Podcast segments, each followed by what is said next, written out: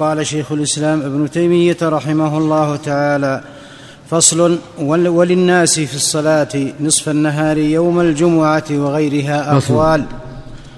فصل. فصل وللناس في الصلاة نصف النهار يوم الجمعة وغيرها أقوال. نعم. قيل بالنهي مطلقا وهو المشهور عن أحمد وقيل الإذن مطلقا كما اقتضاه كلام الخرقي ويروى عن مالك وقيل بالفرق بين الجمعة وغيرها وهو مذهب الشافعي وأباحه فيها عطاء في الشتاء دون الصيف لأن النبي صلى الله عليه وسلم قال لأن النبي صلى الله عليه وسلم قال في حديث عمرو بن عبسة ثم بعد طلوعها صل فإن الصلاة مشهودة محظورة حتى يستقل الظل بالرمح. وهذا هو السنة. الضحى كله محل صلاة. إذا ارتفعت الشمس فالضحى كله محل صلاة. الجمعة وغير الجمعة. مشروع فيها التقرب والتعبد. سواء كانت ذلك يوم الجمعة أو غيره. ولهذا في الجمعة قال من اغتسل يوم الجمعة ثم أتى المسجد فصلى ما قدر له. ثم أنصت حين يتكلم الإمام. كان له فضلها فضل الجمعة وزيادة ثلاثة أيام.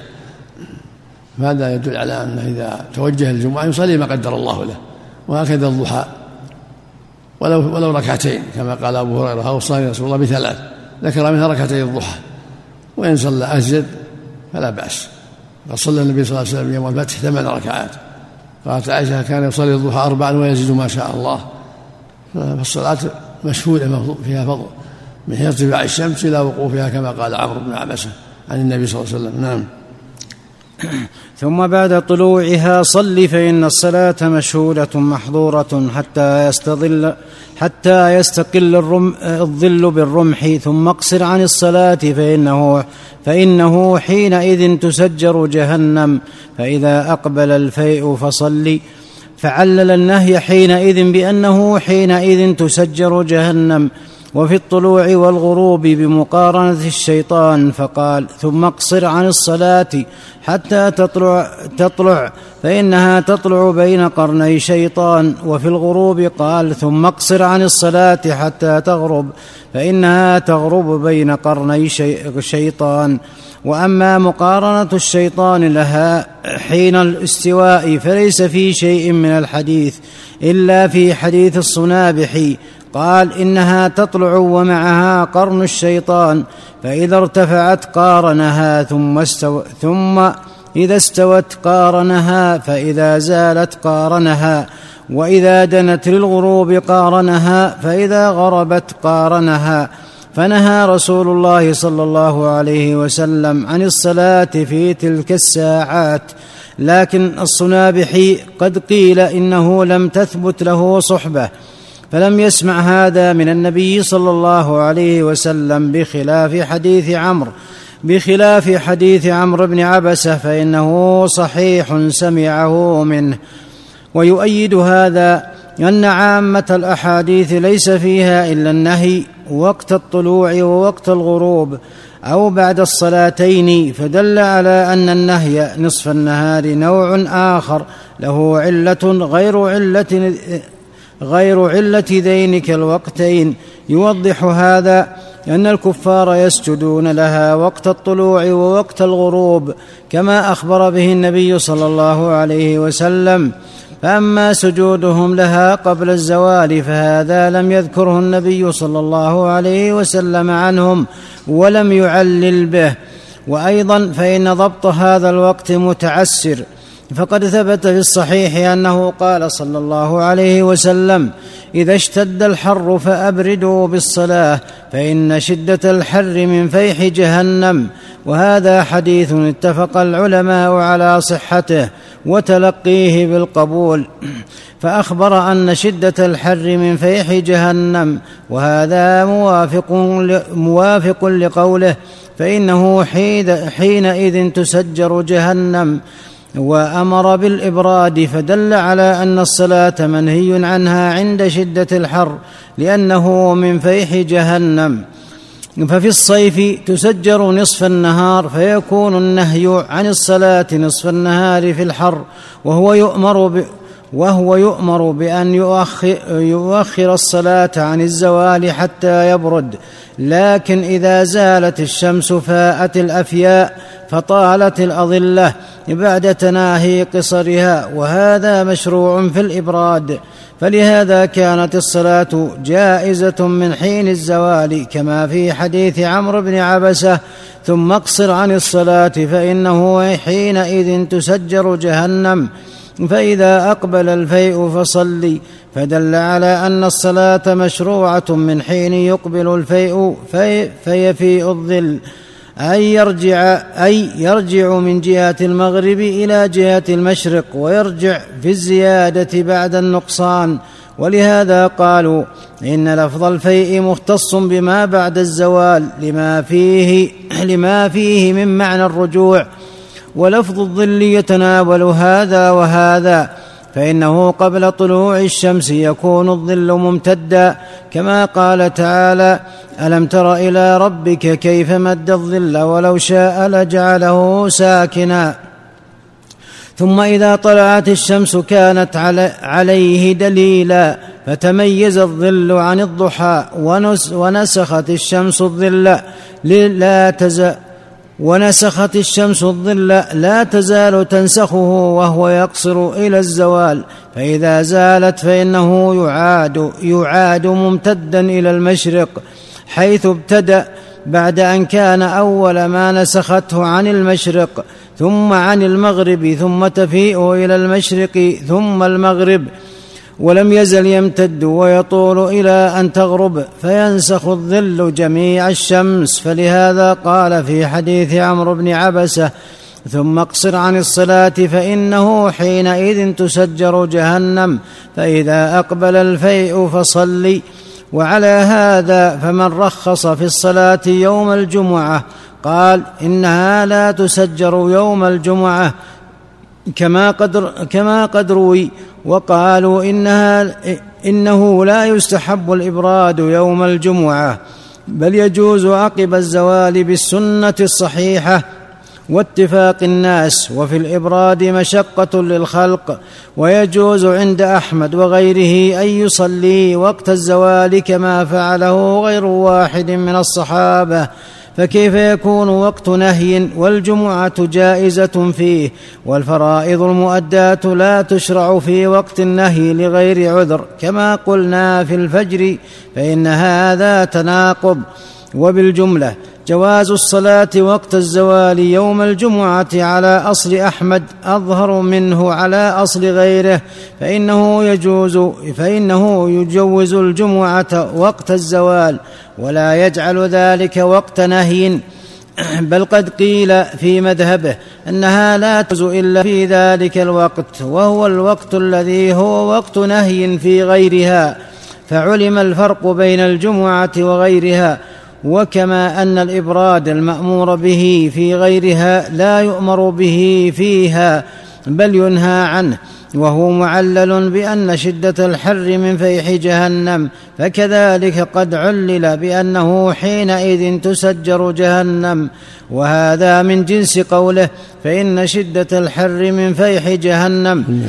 وإذا كانت مختصة بما سوى يوم الجمعة فكذلك الأخرى وعلى مقتضى هذه العلة لا ينهى عن الصلاة وقت الزوال. لا في الشتاء ولا يوم الجمعة ويؤيد ذلك ما في السنن عن النبي صلى الله عليه وسلم أنه نهى عن الصلاة نصف النهار إلا يوم الجمعة وهو أرجح مما احتجوا به على أن النهي في الفجر معلق بالوقت والله أعلم. وقال شيخ الإسلام الحمد لله نستعينه ونستغفره ونعوذ بالله من شرور أنفسنا ومن سيئات أعمالنا. من يهده الله فلا مضل له. ان وقت الوقوف وقت نهي كما قال في حديث عبسة عمرو بن عبسة إلا يوم الجمعة.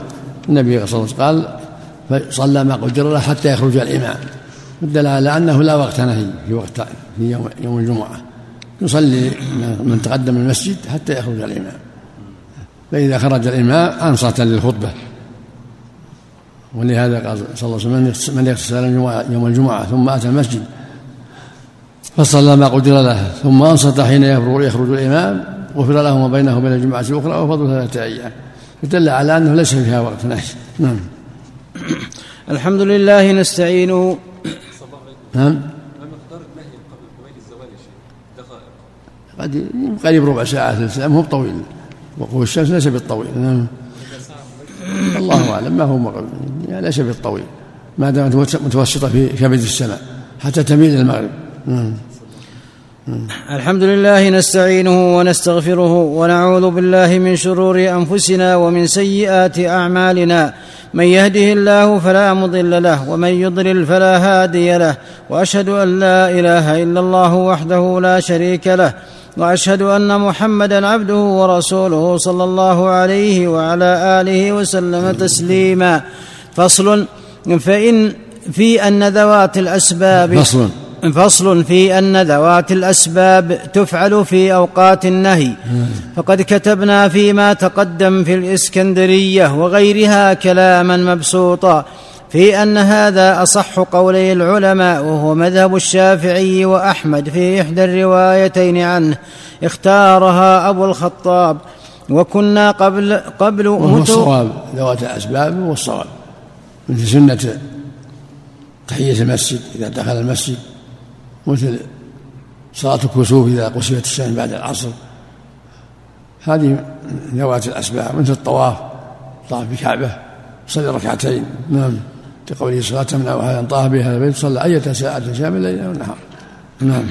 وكنا قبل متوقفين لبعض الأدلة التي احتج بها المانعون فلما بحثنا عن حقيقتها وجدناها أحاديث ضعيفة أو غير دالة وذكرنا أن الدلائل على ذلك متعددة منها أن أحاديث الأمر بذوات الأسباب كقوله إذا دخل أحدكم المسجد فلا يجلس حتى يصلي ركعتين. عام محفوظ لا خصوص فيه وأحاديث النهي ليس فيها حديث واحد عام بل كلها مخصوصة.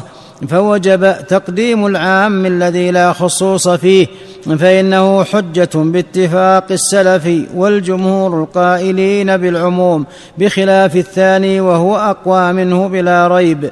ومنها انه قد ثبت أن النبي صلى الله عليه وسلم أمر بصلاة تحية المسجد للداخل عند الخطبة هنا بلا خلاف عنه لثبوت النص به والنهي عن الصلاة في هذا الوقت أشد بلا ريب. فإذا فعلت هناك فهنا أولى ومنها أن حديث ابن عمر في الصحيحين لفظه لا تتحروا بصلاتكم طلوع الشمس ولا غروبها والتحري هو التعمد والقصد. وهذا إنما يكون الحمد لله. هديهم الله سبحانه وتعالى.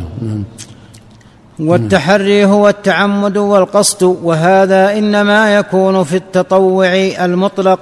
فأما ما له سبب فلم فلم يتحره بل فعله لاجل فأما فأما ما له سبب. نعم. فلم يتحره بل فعله لأجل السبب. والسبب ألجأه إليه. وهذا مثل دخول المسجد مثل دخول المسجد؟ هذا السبب صلي ركعتين. أو دخول المسجد والإمام يخطب. إذا شرعت والإمام يخطب. فكونها تشرع آخر النهار أو أول النهار من باب أولى. نعم. بالسبب المذكور نعم.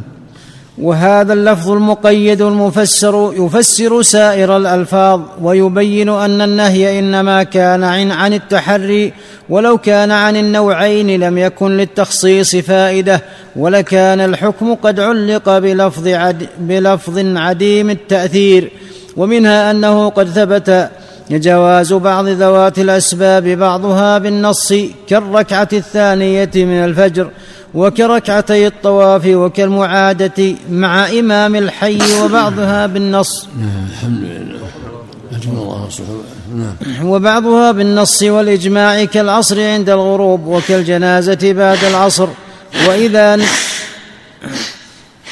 وإذا نظر في المقتضي للجواز لم توجد له علة صحيحة إلا كونها ذات ذات سبب فيجب تعليق الحكم بذلك. وإلا فما الفرق بين المعادة وبين تحية المسجد؟ والأمر بهذه أصح. وكذلك الكسوف قد أمر بها في أحاديث كثيرة صحيحة. والمقصود هنا أن نقول أن نقول الصلاة في وقت النهي لا تخلو أن تكون مفسدة مفسدة محضة. لا تشرع بحال كالسجود للشمس نفسها أو يكون مما, مما يشرع في حال دون حال والأول باطل لأنه قد ثبت بالنص والإجماع أن العصر تصلى وقت الغروب قبل, قبل سقوط القرص كله وثبت في الصحيحين قوله من أدرك ركعة من العصر قبل أن تغرب الشمس فقد أدرك ومن أدرك ركعة من الفجر قبل أن تطلع الشمس فقد أدرك والأول قد اتفق عليه والثاني قول الجمهور وأبو حنيفة يفرق بين الفجر والعصر ويقول إذا طلعت الشمس بطلت الصلاة لأنها تبقى منهيا عنها فائتة. والعصر إذا غربت الشمس دخل في دخل في وقت الجواز لا في وقت النهي. وقد ضعف أحمد والجمهور هذا الفرق.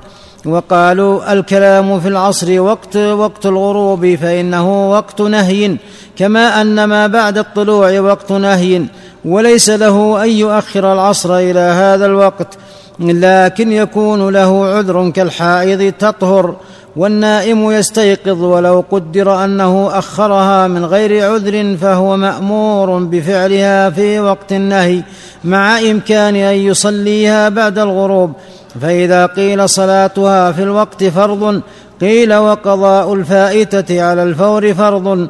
لقوله من نام عن صلاة أو نسيها فليصلها إذا ذكرها لا كفارة لها إلا ذلك. وأيضا سواء كان وقت نهي أو ليس وقت نهي لعموم قول صلى الله عليه وسلم من نام عن الصلاة أو نسيها فليصليها إذا ذكرها. فلو استيقظ وقد اصفرت الشمس وجب عليه يصلي العصر. أو نسي ولم يتذكر إلا بعد إصفار الشمس وجب عليه يصلي. لأنه حينئذ لا يتهم بأنه أراد تشبه بعباد الشمس. وإنما صلى ما فرض الله له وهكذا إذا دخل المسجد أو طاف إنما صلى ما شرع الله له. ليس متهم بالتحري. وأيضا فإذا صلى ركعة من الفجر قبل الطلوع فقد شرع فيها قبل وقت النهي. فهو أخف من ابتدائها وقت النهي مع أن هذا جائز عند الجمهور.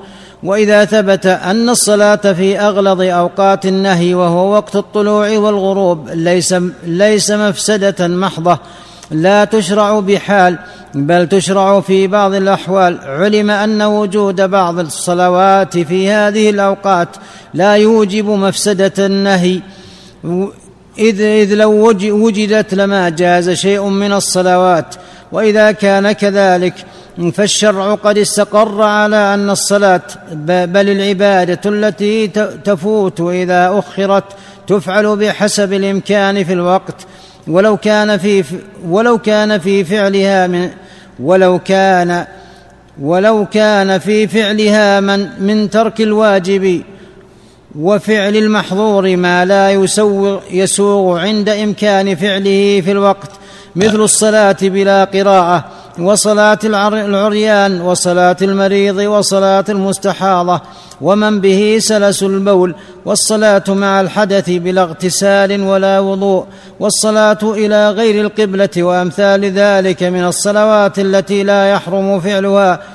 إذا قدر أن يفعل إذا قدر أن يفعلها على الوجه المأمور به في الوقت ثم إنه يجب عليه فعلها في الوقت مع النقص لئلا يفوت وإن أمكن فعلها بعد الوقت على وجه الكمال فعلم أن اعتبار الوقت في الصلاة مقدم على سائر واجباتها. وهذا في التطوع كذلك فإنه إذا لم يمكنه أن يصلي إلى إلا عريانا أو إلى غير القبلة أو مع سلس البول صلى كما يصلي الفرض. لأن, لأن الله يقول سبحانه فاتقوا الله ما استطعتم. فإذا كان معه سلس البول مستمرة صلى على حسب حاله وإذا كان مربوط إلى جهة غير القبلة مسجون مربوط إلى جهة غير القبلة صلى على حاله أو مريض ليس عنده أحد يعدله إلى القبلة صلى على حاله فاتقوا الله ما استطعتم لا يكلف الله نفسا إلا وسعها. وهكذا لو حان الوقت وليس عنده ماء تيمم. أو عريان ليس عنده ما يلبسه صلى على حاله فاتقوا الله ما استطعتم نعم.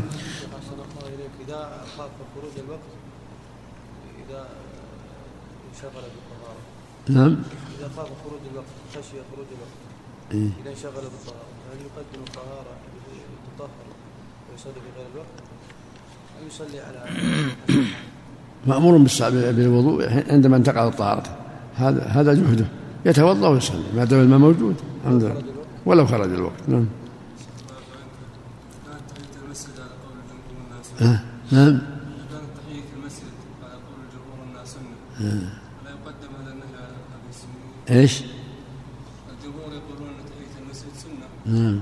لا يقدم هذا النهي على السنة؟ لا لا. يقدم المشروع نعم. لأنه لو لم يفعل إلا مع الكمال تعذر فعله فكان فعله مع النقص خيرا من تعطيله. وإذا كان كذلك فذوات الأسباب إن لم تفعل في وقت النهي فاتت وتعطلت وبطلت المصلحة الحاصلة به. بخلاف التطوع المطلق فإن الأوقات يعني فيها قيل لا, لا تفعل فاتت المصلحة. التي من أجلها شرعت ذوات الأسباب. فلو قلنا إذا كسبت الشمس بعد العصر فلا يصلى. إذا دخل المسجد بعد العصر فلا يصلي. فاتت المصلحة التي هي أن يبدأ المسجد بالصلاة وأن يعظم الله عند وجود الكسوف بالصلاة. نعم. بارك الله فيكم. سنة الوضوء تقدم من ذوات الأسباب؟ مثله. سنة الوضوء مثله. نعم. بخلاف التطوع المطلق فإن الأوقات فيها سعة. فإذا ترك في فإذا ترك في أوقات النهي حصلت حكمة النهي وهو قطع للتشبه بالمشركين الذين يسجدون للشمس في هذا الوقت. وهذه الحكمة لا يحتاج حصولها إلى المنع من جميع الصلوات كما تقدم بل يحصل المنع من بعضها فيكفي التطوع المطلق. وأيضا لأن إذا تطوع تطوع مطلق هذا يحصل به التشبه. يصلي عند غروب الشمس أو عند طلوعها بدون سبب هذا هو محل التشبه. أما بالسبب لأن دخل المسجد أو لأنك كسبت الشمس أو توضأ هذا له سبب. فهو غير متهم بالتشبه بأعداء الله. نعم. وأيضا فالنهي عن الصلاة فيها هو من باب سد الذرائع لئلا يتشبه لئلا يتشبه بالمشركين. فيفضي إلى الشرك وما كان منهيا عنه لسد الذريعة لا لأنه مفسدة في نفسه يشرع إذا كان فيه مصلحة راجحة ولا تفوت المصلحة لغير مفسدة راجحة والصلاة لله فيه ليس فيها مفسدة بل هي ذريعة إلى المفسدة. فإذا تعذرت المصلحة إلا بالذريعة شرعت واكتفى منها إذا لم يكن هناك مصلحة وهو التطوع المطلق فإنه ليس في المنع منه مفسدة ولا تفويت مصلحة إلا لإمكان فعله في سائر الأوقات. وهذا أصل لأحمد لأحمد وغيره في أن ما كان من باب سد الذريعة إنما ينهى عنه إذا لم يحتج إليه وأما مع الحاجة للمصلحة التي لا تحصل إلا به وقد ينهى عنه ولهذا يفرق, يفرق في العقود بين الحيل وسد الذرائع. فالمحت بين ولهذا يفرق. ولهذا يفرق في العقود بين الحيل وسد الذرائع. فالمحتال يقصد المحرم فهذا ينهى عنه. وأما الذريعة فصاحبها لا يقصد المحرم لكن إذا لم يحتج إليها نهي عنها وأما مع الحاجة فلا. وأما مالك فإنه يبالغ في سد الذرائع حتى ينهى عنها مع الحاجة إليها. وذوات الأسباب كلها تفوت إذا أخرت عن وقت النهي. مثل سجود التلاوة وتحية المسجد وصلاة الكسوف ومثل الصلاة عقب الطهارة كما في حديث بلال وكذلك صلاة الاستخارة إذا كان الذي يستخير له الذي يستخير له يفوت إذا أخرت الصلاة وكذلك صلاة التوبة فإذا أذنب فالتوبة واجبة على الفور وهو مندوب إلى أن يصلي ركعتين ثم يتوب كما في حديث أبي بكر الصديق ونحو ونحو قضاء السنن الرواتب كما قضى النبي صلى الله عليه وسلم ركعتي الظهر بعد العصر وكما أقر الرجل على قضاء ركعتي الفجر بعد الفجر مع أنه يمكن تأخيرها لكن تفوت مصلحة المبادرة إلى القضاء فإن القضاء مأمور به على الفور في الواجب في, في الواجب واجب وفي المستحب مستحب والشافعي يجوز القضاء في وقت النهي. وإن كان لا يوجب تعجيله لأنها من ذوات الأسباب وهي مع هذا لا تفوت بفوات الوقت لكن يفوت فضل تقديمها وبراءة الذمة كما جاز فعل الصلاة في أول الوقت للعريان والمتيمم. كما و... كما كما كما, كما جاز فعل الصلاة في أول الوقت للعريان والمتيمم. وإن أمكن فعلها آخر الوقت بالوضوء والسترة لكن هو محتاج إلى براءة ذمته في الواجب ومحتاج في السنن الرواتب إلى تكميل فرضه فإن الرواتب مكملات للفرض ومحتاج إلى الا يزيد التفويت فإنه مأمور بفعلها في الوقت فكلما قرب كان أقرب إلى الأمر مما يبعد منه. وقد قال النبي صلى الله عليه وسلم إذا أمرتكم بأمر فأتوا منه ما استطعتم فيقربها من الوقت ما استطاع. والشيخ أبو محمد المقدسي يجوز فعل الرواتب في أوقات النهي موافقة لأبي الخطاب لكن أبو الخطاب يعمم كالشافعي وهو الصواب فإن قيل فالتطوع المطلق نعم لكن راتبة الظهر بعد العصر جاء النهي عنها خاصة من النبي صلى الله عليه وسلم. ولهذا لما سألت أم سلمة عن فنقضيهما إذا فتى؟ قال لا صلى الله عليه وسلم. نعم هذا جاء فيها استثناء. ما الدليل على أن سد الذريعة إذا كان محتاج إليها؟ فإنه يفعلها كما قال شيخ الإسلام. قال إذا كان سد الذريعة يحتاجه؟ لئلا يفوت لئلا يفوت العبادة. لئلا يفوت العبادة. مثل الإنسان ما, ما, ما عنده كسوة ما عنده سترة. فيصلي على حسب حاله. ولو كان يرجو أن يكون في آخر الوقت تأتي السترة أو ياتيه ماء وهو معدم. يعني المرأة تخرج مع السائق سد ذريعه ذريعة إلى الخلوة فإذا كانت محتاجة لوحدها تخرج؟ لا ما تخرج لأن الخلوة موجودة. خلوه موجودة. إلا من ضرورة كالمهاجره التي تهاجر إلى من بلاد الشرك إلى بلاد الإسلام خوفا على دينها تخرج مع الناس مع مع الأمناء. بالضروره